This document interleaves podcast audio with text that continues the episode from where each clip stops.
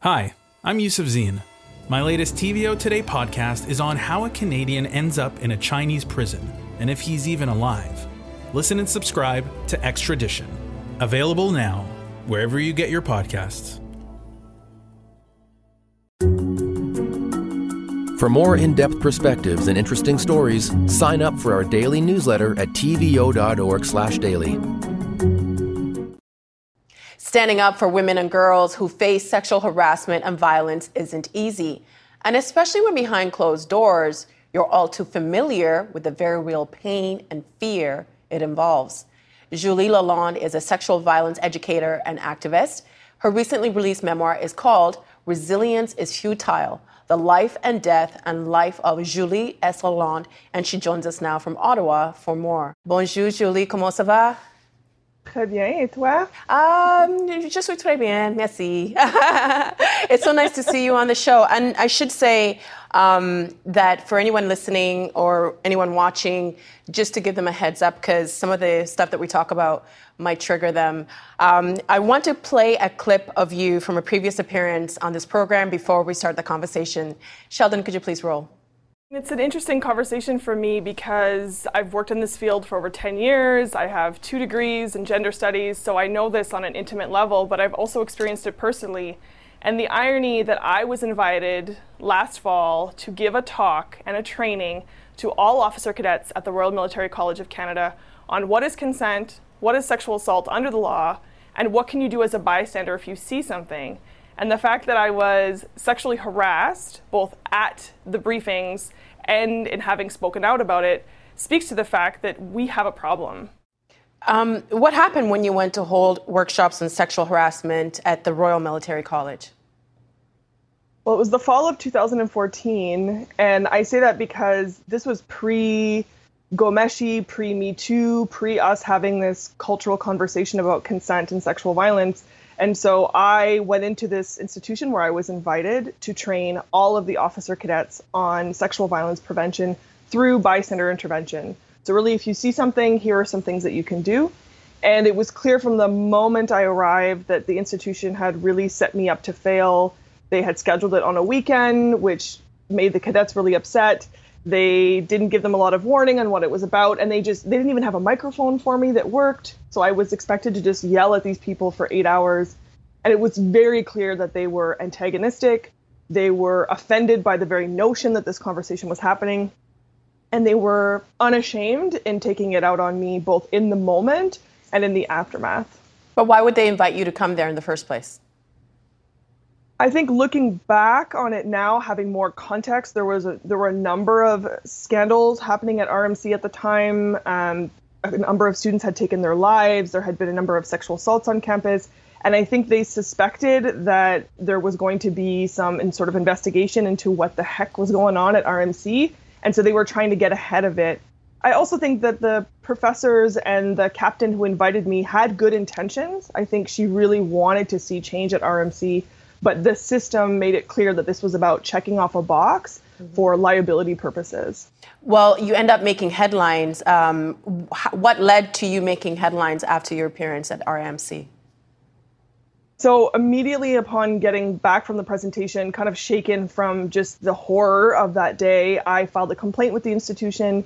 They, in fact, investigated me because the cadets argued that I was the one who was antagonistic, that I said all men are rapists, like just these ludicrous claims. I was investigated for about five months by RMC, and then they finally issued an apology and said, no, actually, you were in fact the subject of harassment. And right around the time that I received my apology is when the Justice Deschamps report came out, mm-hmm. which was this massive, um, really scathing report looking at the depths of sexual violence within the Canadian Armed Forces. And so this report comes out, the military denies that it's a problem, and I thought, okay, I have this apology letter I'm going to come forward and, and back up what Deschamps is saying because I experienced it personally. Um, I want to read a quote from your book, and this was uh, around the time that you appeared on the agenda. In your book, you write, I was 30 years old and needing to make peace with the truth that there was no end in sight. I would never escape that day at RMC.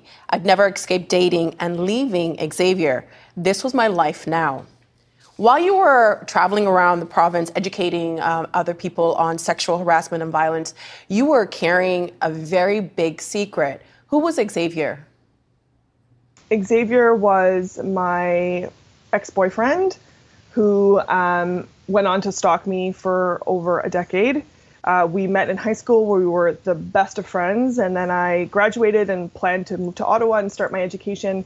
And he declared his undying love for me.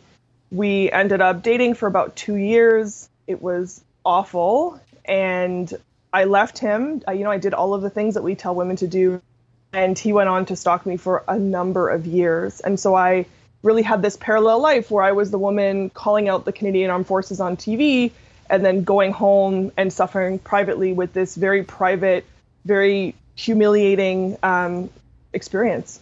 What were the, um, if you think back, and at any point, if you want us to stop, we can stop, because I know this must be difficult to do. Um, when you look back on your relationship with Xavier, what were the first signs that maybe the relationship wasn't a healthy one? I think for me, it was definitely a boiling frog experience. Of it was a slow erosion of my self-esteem, who I was as a person, chipping away at me, criticizing my dreams, my friends, the way I looked. Um, but more than that, it was also this veering of deep, deep love with obsession. And I quickly realized that, oh, what I thought was just someone being completely and totally in love with me and having that confirmed by everyone around me was actually just that I almost was no longer a person. He was just obsessed with the idea of me. Mm-hmm. Um, and that's a very dehumanizing experience because, you know, it means that someone is keeping tabs on you 24 7. And this was the early 2000s where, you know, cell phones were fairly new, texting wasn't really a thing. So literally him calling me incessantly or making sure, okay, she finishes class at this time she should be home on the bus by this time. If I wasn't, I would come home to where were you? Who were you talking to? Um, so it was really the sense that my world was just getting smaller and smaller and smaller. And I only realized it when I looked around and felt extremely alone. You tried to leave uh, a couple of times, um, but um, you ended up, the relationship still um, stayed. And I know in the book you also write about how you struggled with that and how you felt like people were judging you and how you saw yourself as if uh, in a way that you deserved what was going on. And I know you get asked this a lot. Why didn't you leave him? I cared for him deeply. And I know that if you are an outsider to conversations of intimate partner violence, it's really difficult to wrap your head around. And so if that doesn't resonate with you, I ask you to at least listen with empathy because I don't believe in the binary of people are all good or are all evil. And I saw so much goodness in Xavier. I cared about him deeply, and I just thought he was unwell. He moved to Ottawa to be with me. He wasn't in school. He didn't have a great job. And so I thought, you know, he's just depressed. He's just is obsessed with me because he has nothing else going on and maybe if he discovers a passion he'll like i just made excuses to believe that he was fundamentally a good person who didn't intend to harm me but was just unwell um, and again if you're not part of that it's really difficult to wrap your head around but that's a reality for so many people even you know children who grow up in abusive homes who rationalize and justify their abusive parents for example i think it's it's easy to scoff at that, but to me, it speaks to the fact that we want to believe that people are good, that we just maybe got to dig a little deeper to find it. And you also tried to get a restraining order against him. What happened? So in Ontario, we have what's called a peace bond process, where you can go to a courtroom and request that someone stay away from you, both you know literally, but also you know whether it's online, make no contact orders. Essentially, is how it's defined for a year. Um, and I decided that, okay, that's what I'm going to do. I'm going to just force him to stay away from me. I tried to kindly ask him to leave me alone. I've furiously asked him to leave me alone, and he doesn't get it. So I'm going to get a piece of paper that legally says, dude, you got to stay away from me. Unfortunately, what I did not realize is that there were a number of barriers to accessing that. So, for example, he was entitled to have a lawyer in the room um, paid for um, by legal aid, but I was not because I was not being accused of anything. So I would have had to find my own lawyer.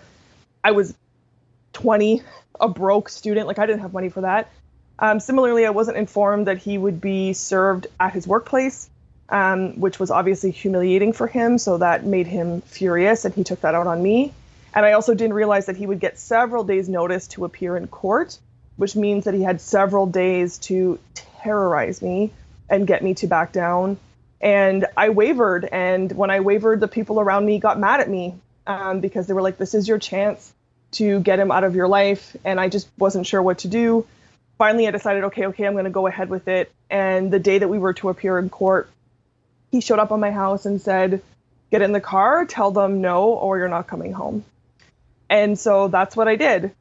And instead of the panel of justices recognizing, you know, suspicious that she arrived here with him, it's suspicious that he seems very happy go lucky and she's not saying a word and has her eyes down. Like, instead of questioning all of those pieces, the panel of justices absolutely ripped into me, said I was the reason why women get abused. I clearly had lied about it. I clearly was not afraid of him because I showed up here with him, that my family should be ashamed of me. Like, they just absolutely humiliated me and then I left. And then I thought, what's the point of accessing this system? I have so many advantages and so many privileges in this world, and I'm still not being believed. So this system is clearly never going to help me. And in that moment, it was one of the most humiliating experiences of my life, and I'll never forget how all he had to do was state his name. He just had to walk to the front of a room, stand beside me, and state his name. And the legal system did all the work of you know, absolutely terrorizing me, and he didn't have to do any of that. And that always really stuck with me. Why was that humiliating? Because it would not, I mean, I've never felt so small in all my life. It's, you know, I've never, at that point, I'd never even gotten a parking ticket. I'd never gotten detention. Like, I'd never had any interaction with police. My only knowledge of the inside of a courtroom came from, you know, crushing law and order, like so many other millennials. Like, it was such an intimidating process. And it was a panel of, of people. It was a packed courtroom where they would just people through one after the other like you didn't matter. Like I was just so overwhelmed, hmm. so scared, and then to show up at the front and basically be pleading, but with my face of like somebody help me, and for them to just basically take his side of like this woman is a drama, drama queen, she's a liar. I just thought, oh my God, nobody is going to protect me. Xavier went from being a person to being something larger than life for you. How did that evolution take place? The nature of stalking is that there's the physical manifestation of that person invading your space, whether it's, you know, in my case, like Xavier physically showing up at my work, my school, my house, but also, and of course, online as well. But there's also sort of this insidious way in which they get sort of planted in your head where you're conscious of being watched, even if you are literally not being watched. Um, and it's a form of psychological terror that's really hard to to explain to people but for me it was really that sense that you could have locked me in a closet surrounded by armed guards lights out no windows and you could have told me there is no way this man can see you and i still would act and think and do things with the assumption that he would know about it um, and so you end up policing yourself um, and then it doesn't even matter whether or not he's watching you or not you're just assuming he is and that puts you on a level of vigilance that literally rewires your brain. I mean, when we talk about the neurobiology of trauma, um, you know, I have to do, you know, it like literally impacts your like amygdala and your physical system, um, your neck pains, like all of these things, because you're constantly braced, assuming that the worst is around the corner at all times. Xavier was killed in a car accident uh, that same summer that you appeared on our show. What did it feel like when you found out that he had died? it was by far the most surreal experience of my life. I it took me a very long time to feel like he really was gone. It was shocking. I mean, he died in an accident. He was young, so it had all the markers of just being shocking, just objectively. But for me, it was this this flooding of all of the emotions, the experiences, the traumas, the triggers, all the stuff that I had ignored for so many years um, and just told myself if I don't look at it, I don't have to deal with it. And all of a sudden, I was forced to face it. But at the same time, surrounded by people who thought, oh my God, girl, like you're living your best life now. You're finally free. Oh my God, I'm so happy for you. So it was this weird juxtaposition where everyone around me was so supportive and so kind, but so confused by the fact that I looked and felt worse than I had in years. And people just didn't understand why I seemed to be doing better when it was happening than when it was over. So explain that to me, um, because I'm assuming that if once he died, that maybe your fear and anxiety would have stopped, but that's not what happened. No, so the nature of post-traumatic stress disorder is the post piece, right? It's the it has it's after it's happened. And so, you know, I dated this person from the time I was 18 till 20, and then he stalked me from the time I was 20 until shortly after my 30th birthday. So that's my entire adult life that I spent looking over my shoulder, you know, speaking in front of audiences and scanning the room to wonder is he here?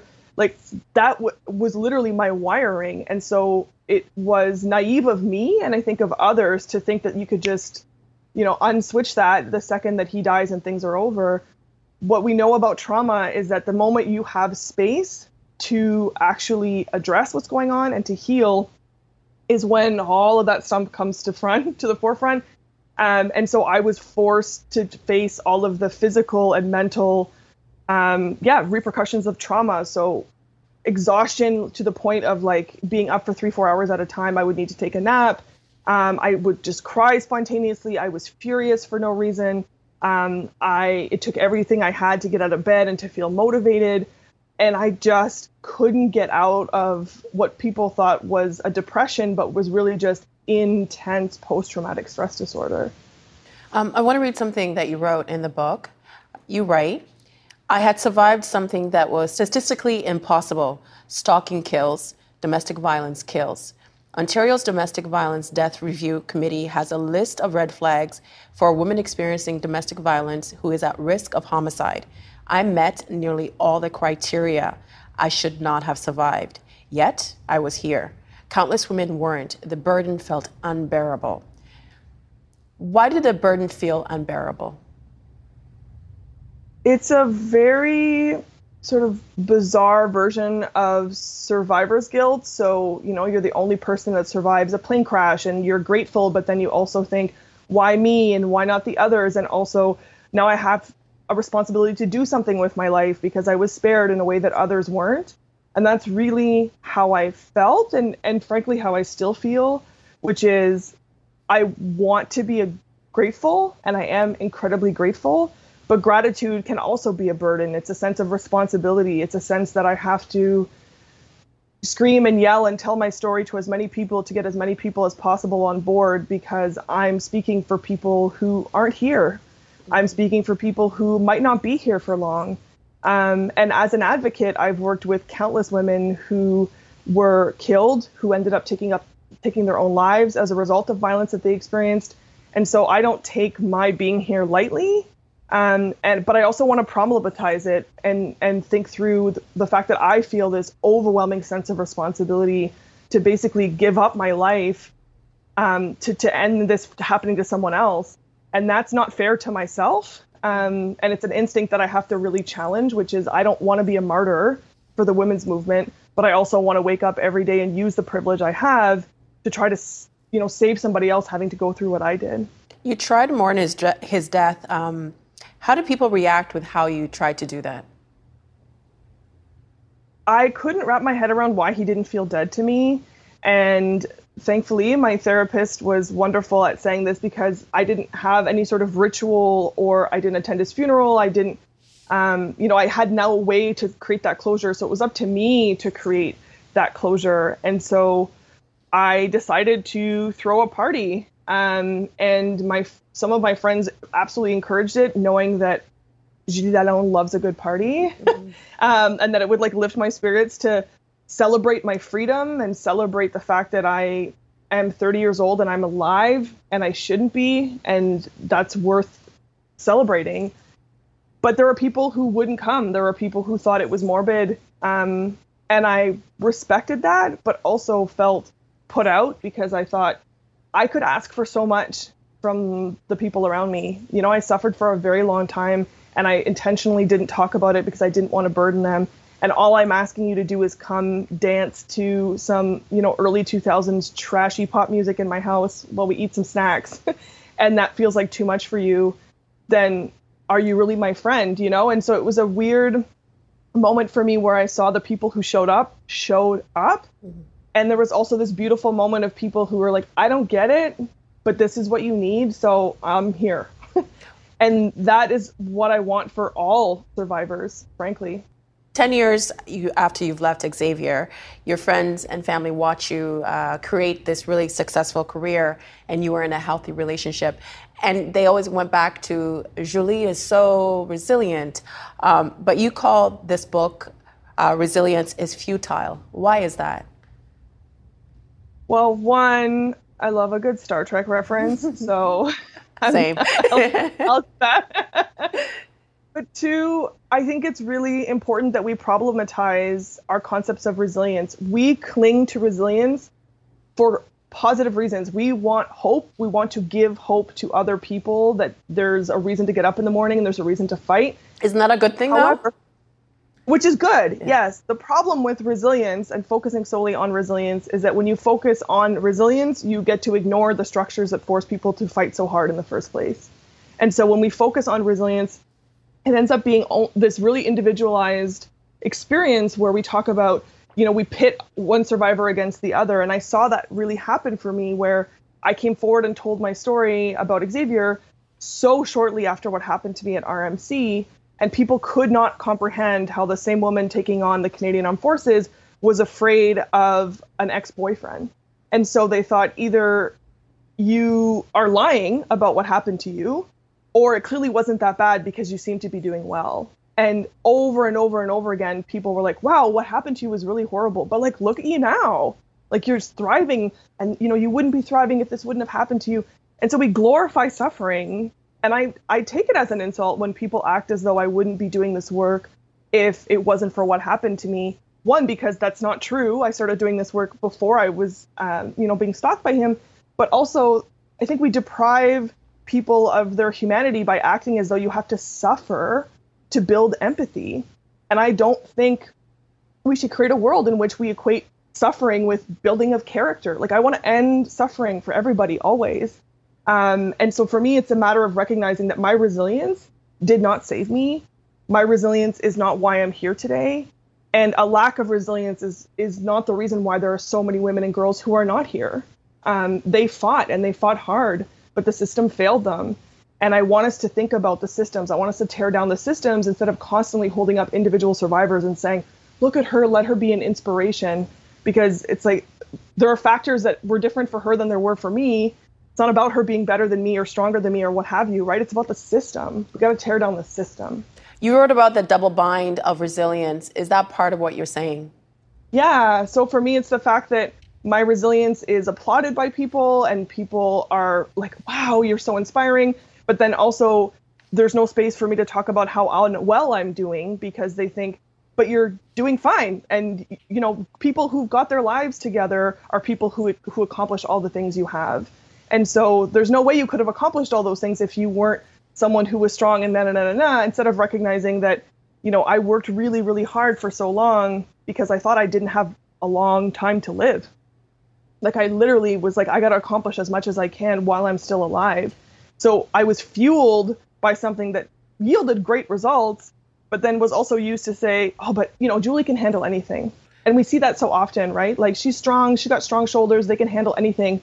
People have the right to have a breaking point, and that's not because they're not resilient and they're not tough, because we're human beings. I just wanted to quickly touch on what you just said. So you thought about the possibility that you wouldn't have uh, very long to live on a daily basis? You thought about that? Yeah. Yeah, whether it was consciously or subconsciously, there was an urgency to every single thing I did in my life during that period because there was a strong sense that I could just hear a talk, uh, like a clock ticking at all times. Um, and again, I wasn't necessarily conscious of it, but I just had this hunger that, again, people applauded and thought, like, she's so driven, she's so ambitious but really it was panic driven. It was i got to do as much as i can while i'm here. And now that that threat is no longer there i have to recalibrate and figure out is julie lalonde someone who loves to work 80 hours a week or is julie lalonde just too afraid to face the you know the dark thoughts in her mind that were too scary to address for so many years? And so if i just stay busy i don't have to think about my you know scary ex-boyfriend right? That balance is is really hard to strike. How are you now? I'm really well. Thank you. Yeah, I'm really, really well. But I'm well because I did the work. And that's why I always try to put a caveat when I talk about it to other survivors or talk about it publicly. I didn't just get well because time passed. I got well because I did the work. I went to therapy and I went to physio and I talked about it and I, you know, put my mental health first. It takes money and resources and time. Um, and the idea that you just wake up one day and are well is is not true. But I'm proud that I've done the work and I'm proud to be well.